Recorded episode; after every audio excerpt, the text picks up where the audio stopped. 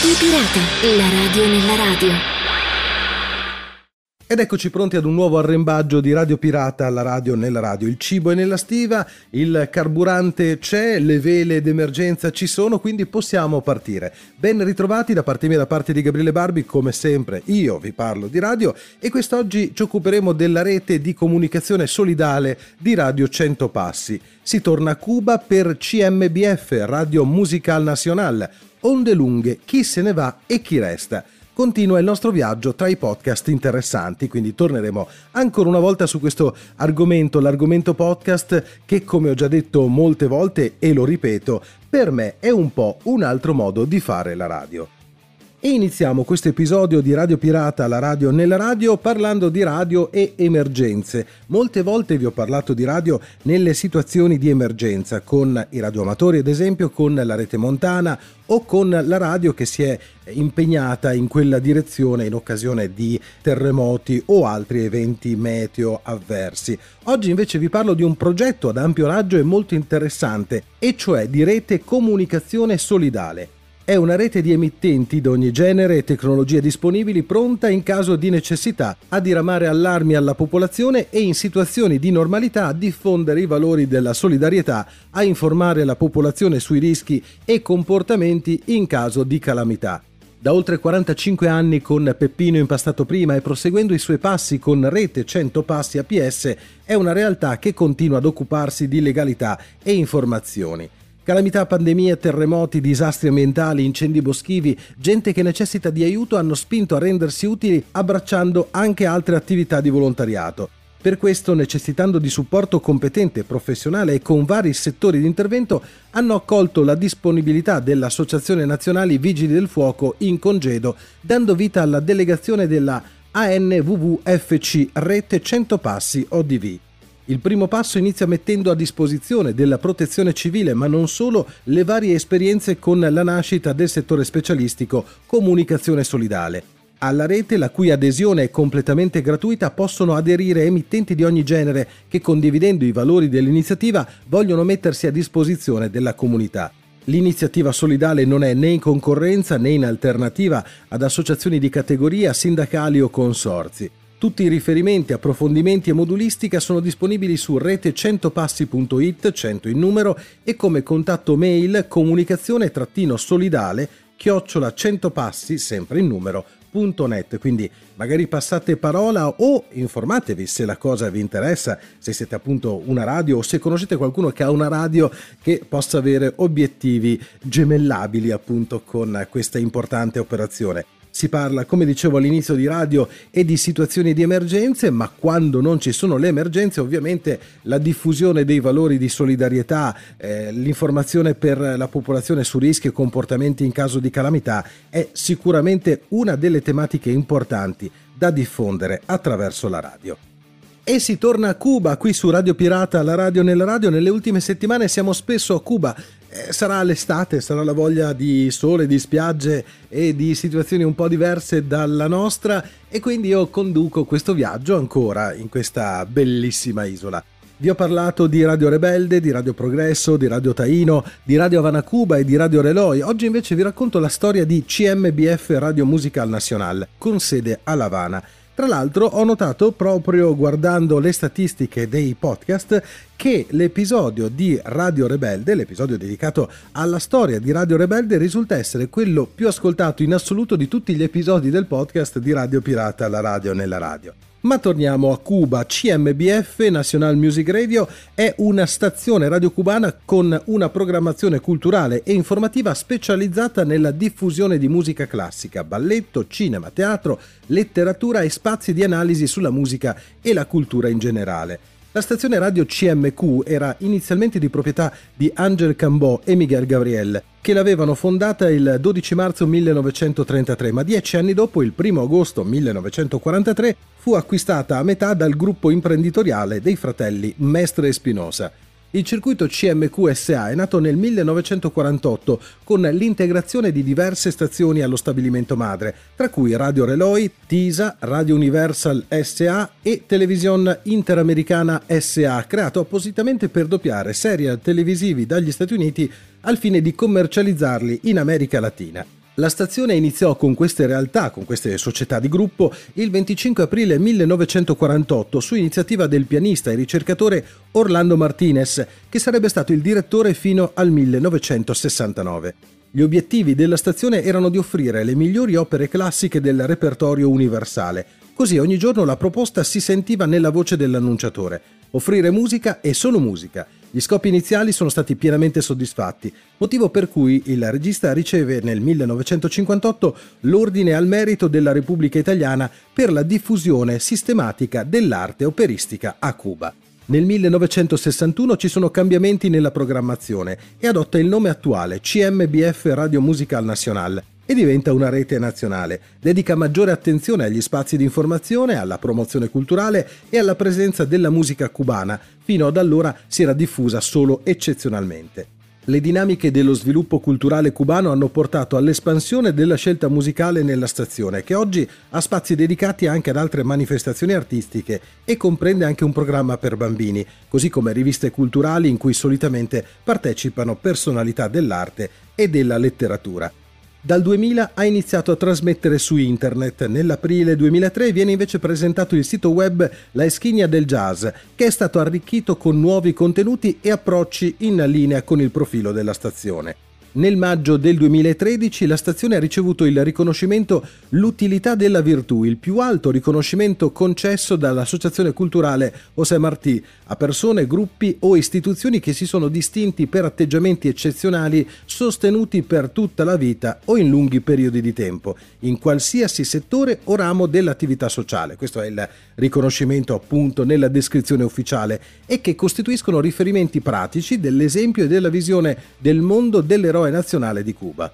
Ovviamente anche questa radio fa parte dell'Istituto Cubano di Radio e Televisione e si trova a El Vedado, La Habana, Cuba. La trovate anche su Facebook cercando CMBF Radio Musical Nacional Official, ma anche su Twitter e su YouTube e vi accorgerete di come è importante una radio del genere, non solo musicale, ma con tantissimi spazi dedicati, come dicevo prima, sia all'informazione, ma in generale a tutta la cultura cubana. Sono quasi convinto che ritornerò a parlarvi di Cuba anche nei prossimi episodi. Ho questo sentore.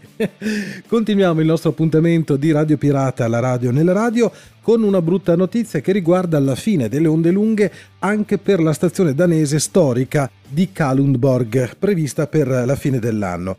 La stazione radio era stata costruita sulla penisola di Giselor nel fiordio di Kalundborg fu inaugurata il 27 agosto 1927 per garantire la copertura nazionale del programma radiofonico di Stato. Il trasmettitore iniziale era un American Western Electric, ora Standard Electric.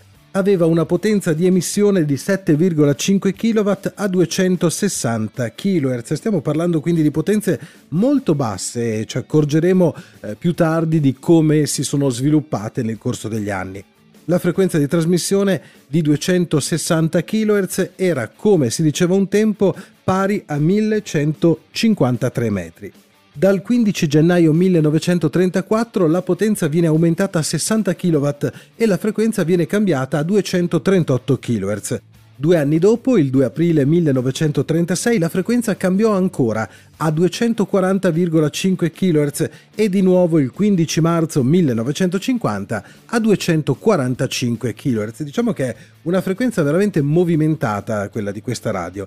Nel 1954 la potenza viene aumentata a 150 kW e qui iniziamo ad essere in un range di potenza diciamo abbastanza potente per quelle eh, bande di emissione in seguito alla messa in servizio di un nuovo trasmettitore e di una nuova antenna che riesce a fornire una migliore copertura su tutta la Danimarca, le isole Faroe e la Groenlandia. Nel 1980 ulteriore e notevole aumento di potenza, siamo a 300 kW, con un altro cambio di frequenza che porterà la radio a 243 kHz. Nel 2007 la trasmissione analogica però viene interrotta dopo 80 anni di servizio e nel 2008, dopo una modifica dell'antenna, la trasmissione viene ripresa per i test DRM, il Digital Radio Mondiale di cui ogni tanto vi parlo, con una potenza ridotta nel 2009. Come parte del nuovo Public Service Media Act, le trasmissioni ad onde lunghe sono riprese poi nel 2011 con un nuovo trasmettitore prodotto dalla canadese Nautel con una potenza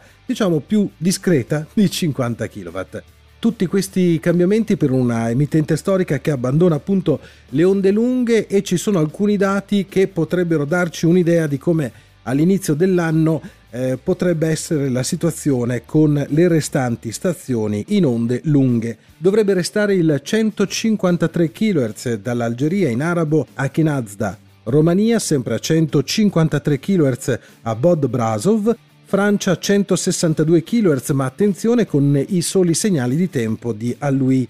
Mongolia con la stazione a 164 kHz a Ulaanbaatar, 171 kHz in Marocco per la trasmissione Anador, Islanda 189 kHz, a Gufuscalar 198 kHz per la BBC UK, ma attenzione fino ad aprile 2024 avevamo già parlato di questo stop. 209 kHz trasmetterà la Mongolia ancora con tre trasmettitori, 225 kHz la stazione in Polonia a Solek, 227 kHz dalla Mongolia, 252 kHz ancora l'Algeria ma in francese e la stazione a 279 kHz dal Turkmenistan. Quindi ancora una volta segnali, e questo è il caso di dirlo, che vanno sparendo da una banda storica, una banda importante, quella delle onde lunghe, ma recentemente sono state tantissime le notizie di spegnimenti appunto di emittenti su queste frequenze purtroppo con impianti che effettivamente hanno dei costi veramente alti, ma d'altra parte riescono comunque a consentire la copertura di zone molto ampie con un solo trasmettitore. E a questo punto su Radio Pirata, la radio nella radio, lasciamo un po' le frequenze, le potenze, i kilohertz, i watt e ci occupiamo di podcast. Sapete che ogni tanto mi soffermo su questo argomento anche perché per me, lo ripeto e lo ribadisco, è un'altra forma di fare la radio. Ci sono delle presentazioni, ma ci sono anche dei podcast, uno in particolare che andrò a segnalarvi. Sul sito ufficiale RAI, nella sezione comunicati stampa, c'è infatti un'interessante segnalazione per la premiazione di tre podcast e finalmente anche il mondo dei podcast viene premiato e considerato come si deve. Come già detto, lo ribadisco, per me il podcast è veramente un altro modo di fare la radio per raccontare cose, passioni, punti di vista e molto altro, tutte cose che probabilmente la radio attuale non si sente o non ha molta voglia di fare. Sono tre i premi vinti, tornando alle premiazioni, da Rai Play Sound all'Italian Podcast Award, la manifestazione annuale che mette in luce i migliori podcast di produzione italiana. Il primo premio per la categoria documentari è stato assegnato a Io ero il milanese, un podcast in 14 puntate scritto e narrato da Mauro Pescio sulla storia vera di un ex rapinatore di banche che riscatta ogni suo errore, veramente molto bello. Per la categoria Green, dedicata ai podcast con tematiche ambientali, la vittoria è per In Antartide, podcast realizzato nella base antartica Mario Zucchelli dal giornalista scientifico Andrea Bettini di Rai News 24 con la collaborazione di Augusto Piccioni e sonorizzato dalla squadra di Rai Play Sound. Per la categoria Sound Design, primo posto invece per Antenne, podcast di storie vere e verosimili raccontate a partire dai suoni custoditi in un luogo immaginario. E proprio questo antenne mi ha colpito per l'originalità. Si scrive in latino antennae, lo ricordo per facilitarne la ricerca, ed è basato su delle storie vere, come dicevo prima, o verosimili, raccontate a partire dai suoni custoditi da un luogo immaginario. L'archivio dendrosonico di Genova l'archivio conserva le registrazioni che migliaia di alberi hanno raccolto per decenni in tutta Italia, diventando testimoni di storie personali e collettive. Ognuna delle puntate è stata realizzata da un autore diverso, con stili e interessi diversi. Chi ad esempio è alla ricerca della voce della propria madre in un passato abbastanza recente, chi dà voce ad un platano torinese testimone delle storie di un centro di permanenza e rimpatrio, creando collegamenti anche con altre antenne, chi invece riporta gli echi della Bologna del 1977 che si mescolano ad espressioni d'arte in una città in continua evoluzione. E qui ci sono anche dei pezzi di Giorgio Lolli che abbiamo ricordato alcune puntate fa. Chi invece cerca nelle radici degli ulivi calabresi storie di lotta, fame, lavoro, guerra e spopolamenti. E chi infine in veste di scienziato eccentrico arriverà anche in Val di Fiemme esplorando il limite tra natura, scienza, cultura e fantascienza. Antenne è un progetto ideato e curato da Francesca Berardi per Rai Play Sound. Le puntate sono state scritte e realizzate da Francesca Berardi, da Alessandro Bernard, Agnese Cornelio e Massimo Carozzi, Sara Poma e Marco Stefanelli. Ovviamente trovate il podcast su raiplaysound.it o sull'app e naturalmente io vi auguro buon e attento ascolto.